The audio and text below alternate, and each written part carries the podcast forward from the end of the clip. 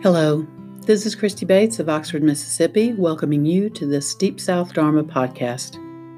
I'm calling this episode This is What We've Practiced For, and it is a somewhat last minute re recording of this week's podcast because so many announcements and plans have shifted or changed shape or been completely turned upside down. And so I want to fill you in on those. One is that the retreat that was planned for next weekend with Flowering Lotus Meditation is occurring in a completely different form and way. I will be doing an online offering of a sort of a mini retreat on Saturday, March 21st from 10 a.m. to 1 p.m. Central Time. So adjust for your time zone and I'll be doing it on Zoom. It's a uh, completely donation based, so um, anyone who would like to join us via Zoom is welcome to join us.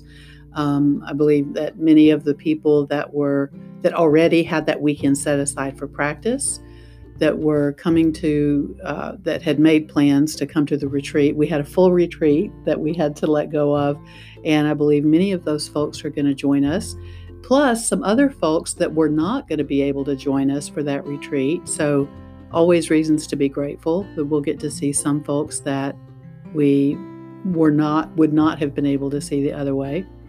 So the link to that retreat can be found on the deepsouthdharma.org website. You'll scroll down and it and it says it, it talks about the online retreat. It's right in the middle of the page and you'll just click through on the 21st, again at 10 a.m. Central. So I really hope you'll consider joining us. You may feel ready for some practice and to see some different faces uh, about a week from now. And we will be glad to see your faces. And then the other announcement that I want to make is that as far as our local Oxford, Mississippi practice group, um, so we'll have the the the three hour retreat, online retreat on the 21st. And then in the following weeks, beginning March 28th, our normal one hour group meeting will occur online also. That is a different Zoom link, but also on the website at deepsouthdharma.org. So you, you'll be able to go pick it up from there. So join us on the 21st for a longer retreat and then on, in the weeks following, joining us on the uh, beginning March 28th uh, from 10 to 11. That is, for right now, we're thinking in terms of meeting online each Saturday um, to the end of April, and we'll either shorten or lengthen those arrangements based on based on the guidance we receive. So I think that's that that's enough announcements, enough changes uh, to announce for now. So we'll shift into gear with our topic and um, have a moment together to contemplate. This is what we've practiced for.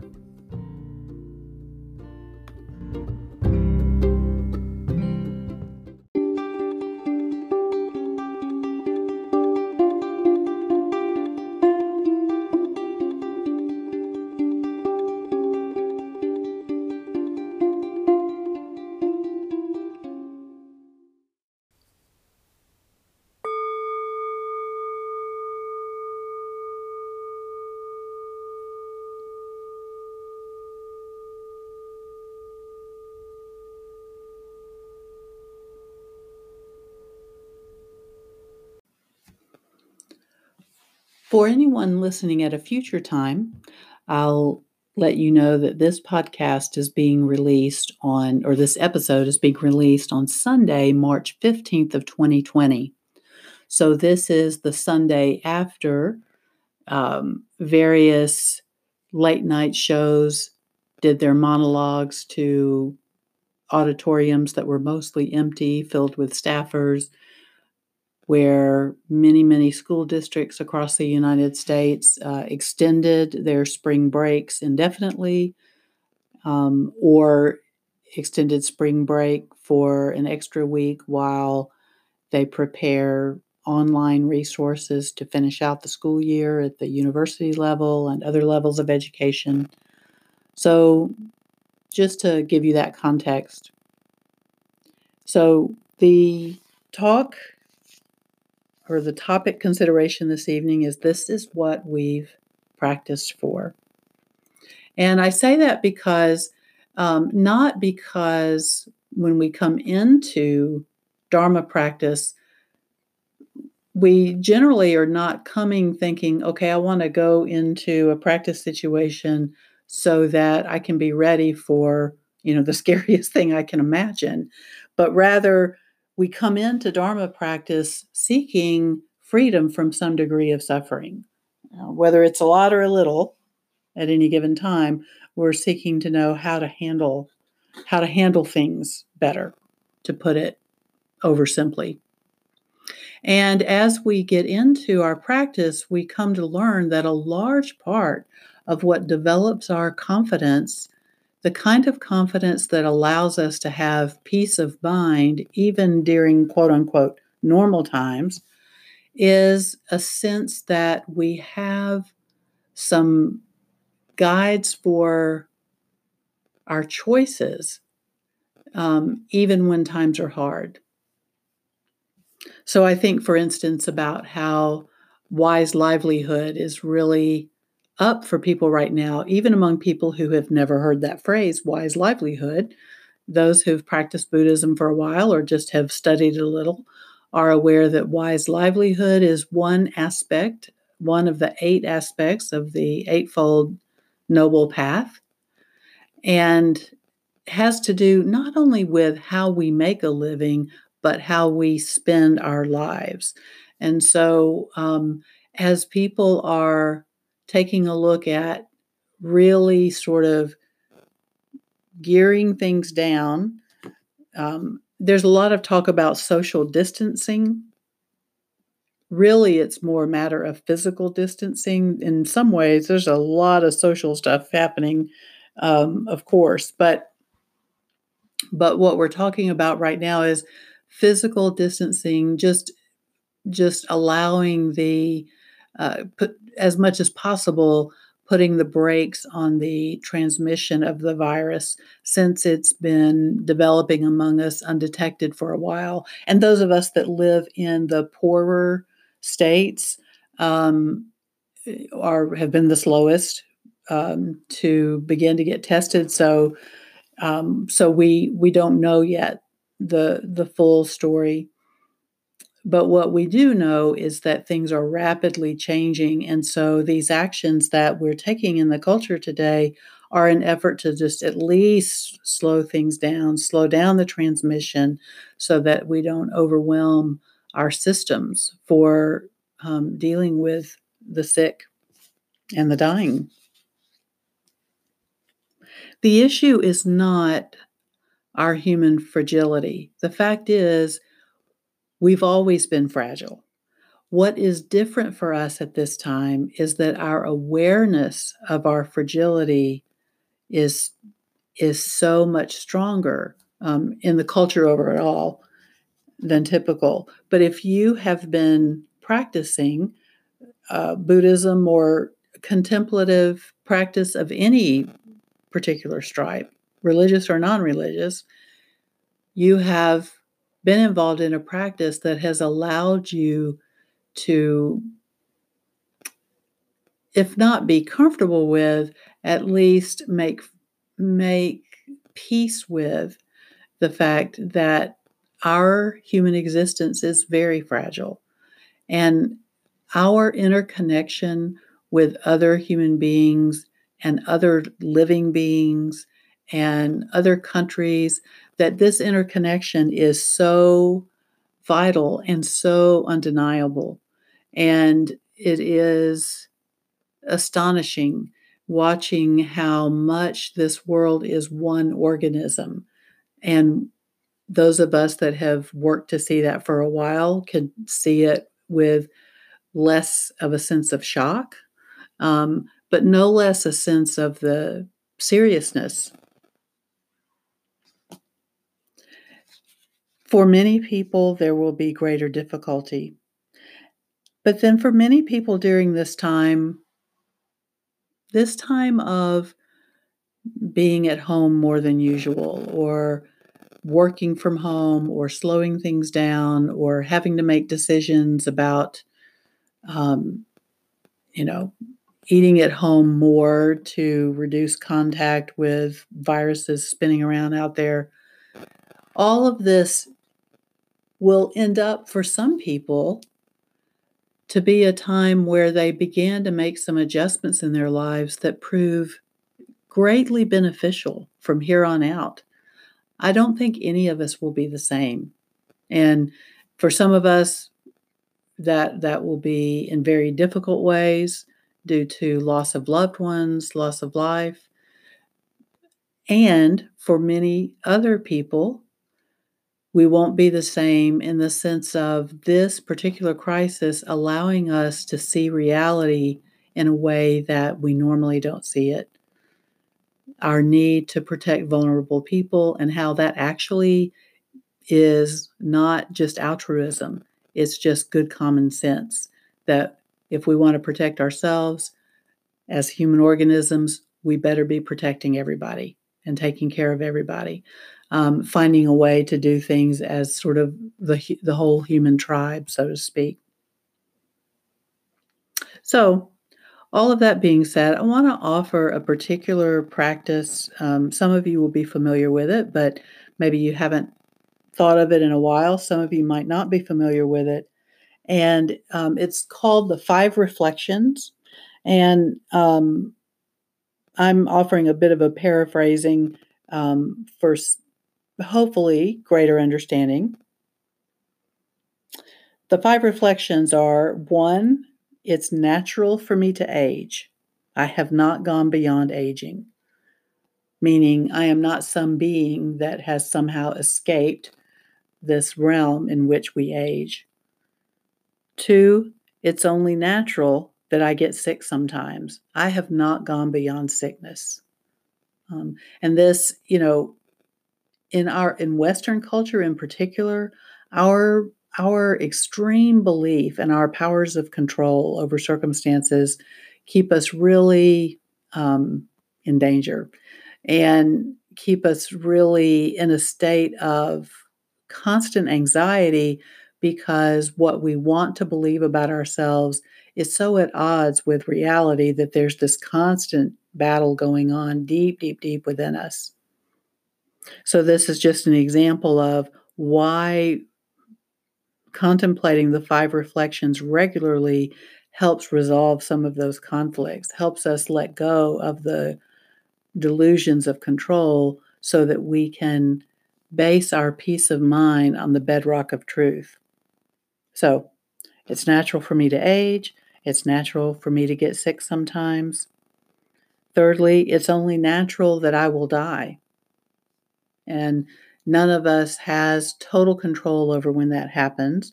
There are many things that we can do to give ourselves the best possible chance for a long life.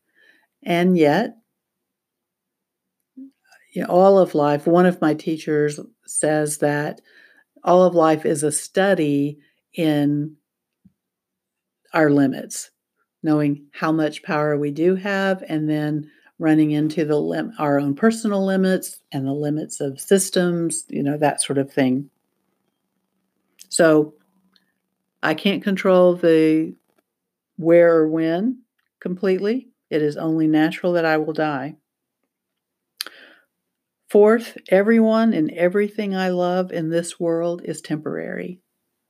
So, a classic way to say it is that everyone and everything I love, I will be separated from or will be separated from me. And this is not meant as a teaching to cause us to develop some dismissive attachment style and um, and try to to shut down our need to be in relationship to other people but what it can do is allow us to develop a less selfish type of love for others. a type where we can show up fully with as much goodwill, as much compassion, as much appreciation as we can develop over many years of practice. Um, and with those three divine qualities of heart, then also to develop the divine quality of being able to let go when it's time to let go. So, to be able to be fully present with those we love while we have them, and also ready to let go when we must let go. So, everyone and everything I love in the world is temporary. And I'll repeat, I'll repeat these in a bit without all the commentary if you're wanting to write them down. Five, my actions are my only possessions. So, what this means is I can train my actions to be beneficial, even in situations where I have little control. But it also to say my actions are my possessions. Yes, so actions including my intentional, volitional thoughts, the thoughts I choose to cultivate and hang on to, um, that I choose to reinforce and deepen. That's a powerful action. Um, I'm not responsible for every thought that arises, but I am responsible for the thoughts that I that I choose to cultivate and I choose to reinforce. So, and um, behaviors being the more typical way we think of the word actions, but actions include thought, speech, and behavior. And another aspect of my actions are my only possessions is the fact that the effects of my actions will outlast me. And that is absolutely true for everyone. Whatever actions have been beneficial or unbeneficial, the uh, ripple effects of those, whether large or small, will be our continuation. Um, so, again, I'm going to give you the short version now. One, it's natural for me to age. Two, it's natural that I get sick sometimes. Three, it's natural that I will die, and I don't know when that will be. Four, everyone and everything I love in this world is temporary and will be separated from me at some point. Five, my actions are my only possessions. The effects of my actions will outlast me. I can train my actions to be beneficial even in situations where I have little control. So, if you are giving yourself more time for practice and consideration, and let me just say, some people may find this time of self quarantines and shutdowns and working from home and all of that, some people may find that they are able to give more time to formal meditation practice, meaning you're sitting down in a room somewhere or in your yard, you're sitting somewhere deliberately not engaging with the outside world as much for a period of, you know, several minutes to many minutes. But for some people, having everybody home means that there may be either less time for formal meditation or you're going to have to get more creative to practice formal meditation in a way that is not selfish. And so, what I mean by that is, you know, if we're used to having some of our family out of the house at a certain time of day before we practice, it may be that if everybody's going to be home for a while, for us to feel ready to deal with being with everybody all day, we may need to get up just a little bit earlier to give ourselves a few minutes. Um, and it's one of those things where, even though it may feel like a drag to get up a little earlier, it is the biggest gift we can give ourselves um, to sort of feel more ready for the day and to sort of um, plant our intentions for the day, um, our intentions for those qualities that we want to practice of goodwill, of compassion, appreciation and a willingness to to let go. Um, so just understanding that whatever your situation is, you don't need to be judging yourself for whatever ways you work out for practicing. Formal meditation practice is only one piece of your spiritual development. It's a exponentially important piece, but it is only one piece of it. The rest of it is in actually practicing caring for yourself and the people that you love, cleaning the surfaces of your home, and allowing that to be a sacred act of caring for yourself and your loved ones.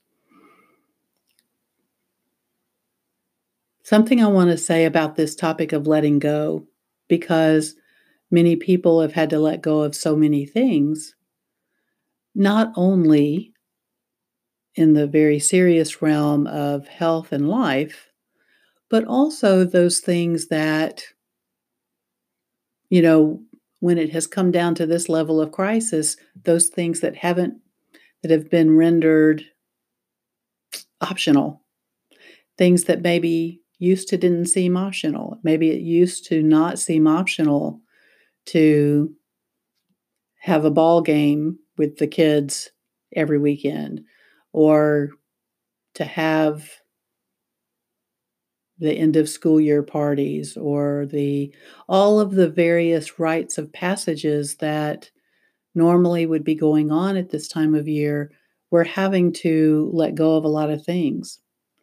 And so recognizing that some of the things that we let go of are a relief for us some of the things that people are letting go of there's there's some grief with that and and just allowing what i would suggest that instead of identifying with your grief and compounding it or making the other flip side mistake of compounding it by trying to deny it or trying to say oh but you know my situation is you know other people's situation is so much worse. Well i mean that may be true but that's not is that's not what's helpful for helping you process grief. Whatever it is that you're having to let go of really useful to pay attention when you're sitting even if it's just for a few minutes to how that feels in your body.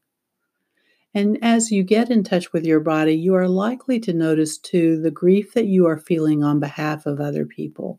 So rather than getting into comparing your grief to that of other people, allowing yourself to offer compassion both for the big, what you consider the big griefs and the little griefs, um, but just allowing them to be side by side in you. There's room for it. And as much as possible, allowing yourself to be focused on the, the appreciation that you have the ability that you have to be of service to others in a time that can be very fearful, one of the greatest shortcuts through fear is to be aware of ways that you can be of service to others. And, you know, being of service may not be going out and delivering food it may be but maybe you are in in your own immunocompromised position and you don't need to be going out to do that so, you know, maybe you can write somebody a nice long letter that would love to hear from you while they're homebound for the next couple of weeks. You know, finding ways to be with others, to connect with others in different ways. Um, is and, and to be deliberate about it and knowing that your presence to others matters and is nourishing during a time where everybody's needing a bit of extra nourishment to get through a hard time. So that's enough for me for now. Thanks for showing up with your support and your listening and your comments and input. I welcome all of it. Let's just give ourselves a minute to let that settle.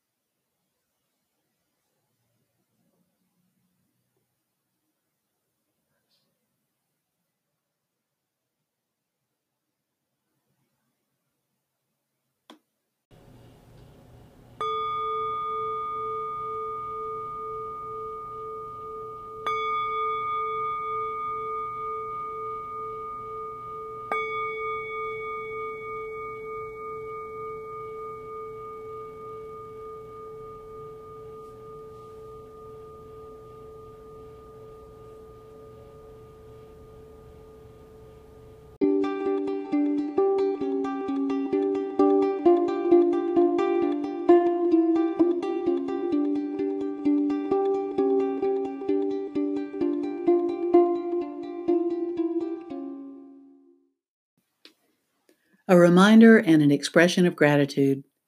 The Deep South Dharma podcast is supported not by any commercial endeavors, but by the generosity of some of its listeners. People are generous in listening to the podcast, in sharing it with friends, in offering me feedback or topics that you would like to have discussed or your questions. And people also have been supporting us through anchor.fm, which allows you to do that at the level of 99 cents a month or 4.99 a month or 9.99 a month.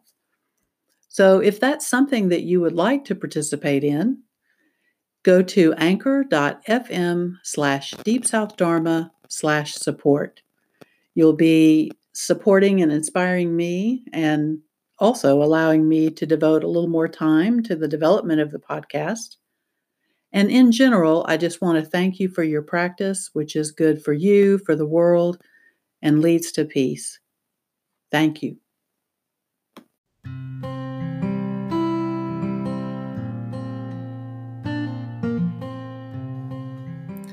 Thank you for joining us for this episode of the Deep South Dharma podcast. We hope you'll feel welcome to share this with anyone you think would find it useful. And as always, feel free to message us your feedback, questions, or topics of interest. Until we meet again, take good care of this body, mind, and heart.